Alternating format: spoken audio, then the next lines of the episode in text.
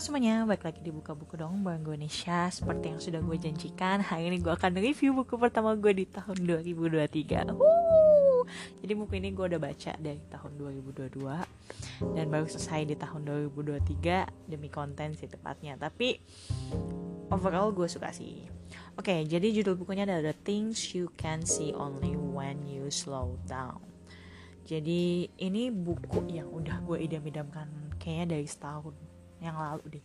Dari 2021 yang maksudnya. Tapi nggak pernah gue beli. Kenapa? Karena harganya mayan gue beli ini 125 ribu tapi pas lagi diskon sih guys. Jadi kayaknya gue beli mungkin 100 ribuan lebih doang aja gitu nggak sampai 125 dan ini kenapa gue suka banget? Karena biasa I see it by I saw it by the covers gitu ya. Jadi gue ngeliat ini ya karena covernya cakep dan ini memang banyak banget yang rekomendasi ini nih bagus banget gitu ya. So ya gue beli akhirnya. Dengan biasa kalau beli buku-buku tuh harus pas lagi random banget. Niatnya nggak beli malah jadi beli. Kalau niatnya udah niatnya beli pengennya dari awal pengen beli malah gue nggak akan beli karena kayak sayang duit. Tapi pas gue lagi nggak ada keinginan untuk beli buku tiba-tiba cus belilah buku ini. Gue beli langsung dua. Pengarangnya sama oleh si Hemin Sunim ada yang The Things You Can See Only When You Slow Down yang akan gue review hari ini. Dan buku yang belum gue baca tuh judulnya satu lagi Love for Imperfect Things. Lagi-lagi ya karena covernya sih yang bagus. Waktu gue baca buku ini sejujurnya gue sedikit agak menyesal beli buku ini. Karena apa? Karena gue tuh nggak nggak sadar ya Hemin Sunim ini tuh uh, siapa gitu. Jadi gue pikir Hemin Sunim ya layaknya orang Korea biasa nulis buku yang seperti yang gue udah baca-baca sebelumnya ya. Kayak Tokpoki terus yang ketika aku tidak tahu apa yang aku pikirkan lalalala gitu kan. Ternyata Henin Sunim ini adalah uh, latar belakangnya adalah Buddhis. Jadi saat gue baca ini sejujurnya ini agak sedikit ada beberapa hal ya. Jadi nggak semuanya yang bertentangan dengan prinsip yang gue anut selama ini. But overall banyak hal juga yang bisa gue pelajarin juga kok dari si Henim Sunim ini. Cuman emang ada sedikit yang memang tidak cocok di gue aja. Itu aja sih selebihnya banyak yang bisa gue pelajarin dari buku ini. So thank you Heini Hemin Sunim ini sudah mau nulis buku ini. Walaupun gue sedikit menyesal tapi kalau kalian suka ini semacam buku yang puitis-puitis gitu sih. Jadi menarik banget sih buat dibaca sebenarnya. Dan ini jadi di di bab ini kan banyak bab ya. Dan di bab itu biasanya terdiri dari penjelasan deskripsi ataupun cerita dari Hemin, Hemin Sunimnya. Lalu nanti ditutup dengan uh, kalimat-kalimat uh, atau quotes-quotes atau kata-kata bijak dari Hemin Sunim tentang bab itu sendiri. Jadi keren sih menurut gue si Hemin Sunim ini seorang Buddhis tapi bisa mempengaruhi banyak orang di tanpa memandang latar belakang apa pun ya. Maksudnya nggak harus Buddhis juga kan yang baca buku ini gitu. Dan dia bisa mempengaruhi banyak orang. Menurut gue keren banget sih si Hemin Sunim ini. Dan ini tidak menghentikan gue untuk menghabiskan buku ini walaupun sedikit stuck karena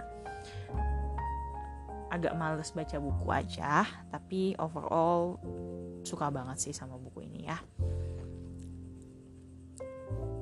dan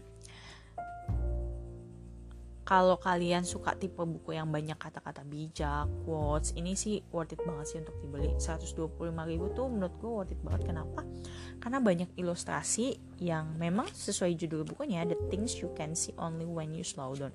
Jadi menurut gue baca buku ini gak harus cepet-cepet. Baca buku ini perlu diresapi aja, ikutin dan banyak ilustrasi-ilustrasi gambar yang kita harus resapi gitu. Bagusnya indahnya saat kita baca perlahan gitu. Nanti coba gue akan unjukin salah satunya di Instagram story gue ya.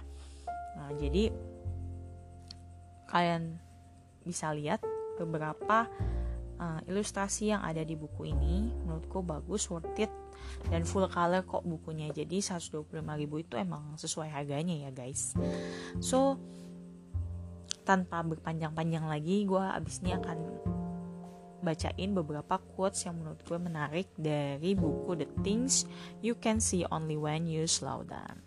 See you next time guys. Bye bye. Apabila kita tahu cara untuk merasa cukup, kita bisa menikmati waktu bersama orang terkasih di sisi kita.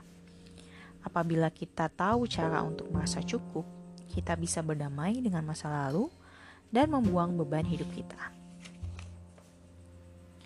Sama seperti racun yang memenuhi tubuh, apabila amarah, keputusasaan, atau duka menumpuk dalam hati kita, kita harus melakukan sesuatu untuk mengeluarkannya.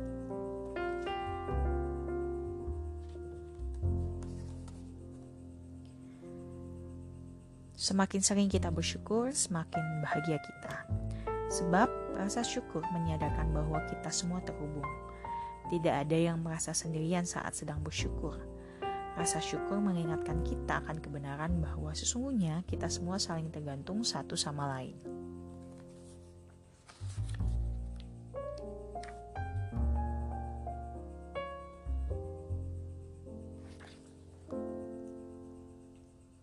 Saat kita mengambil keputusan, cobalah untuk menilai berapa banyak orang yang akan merasakan manfaatnya. Apabila keputusan itu hanya memuaskan ego kita dan malah menyakiti banyak orang, berarti itu keputusan yang salah. Jadilah orang yang bisa memahami apa yang orang lain alami dan mengerti segala sesuatunya tidak hanya dari sudut pandang kita, tapi dari sudut pandang mereka juga.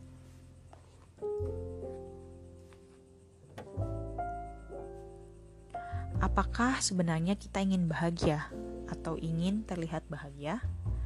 Jujurlah kepada diri sendiri dan temukan apa yang sebenarnya kita inginkan.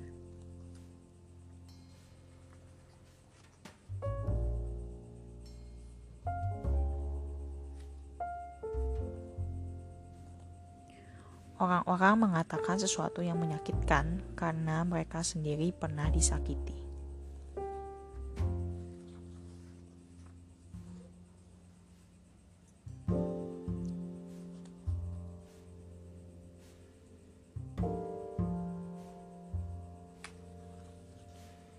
Sebenarnya tidak banyak orang bisa membedakan antara sebotol anggur seharga 15 dolar dan 50 dolar.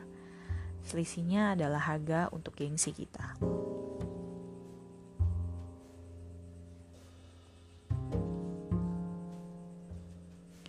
Jalani hidup bukan untuk memuaskan orang lain, melainkan untuk memenuhi keinginan hati kita.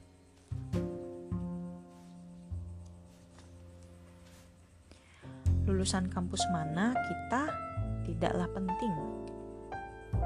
Hidup yang kita jalani setelah kuliah lah yang lebih penting. Kebebasan kita lebih penting daripada uang. Lebih baik menjalani hidup seperti apa yang kita inginkan daripada mendapat penghasilan yang lebih besar, tapi begitu terkekang. Jangan jual kebebasan kita. Tujuan agama adalah untuk mengendalikan diri kita sendiri, bukan untuk mengkritik orang lain.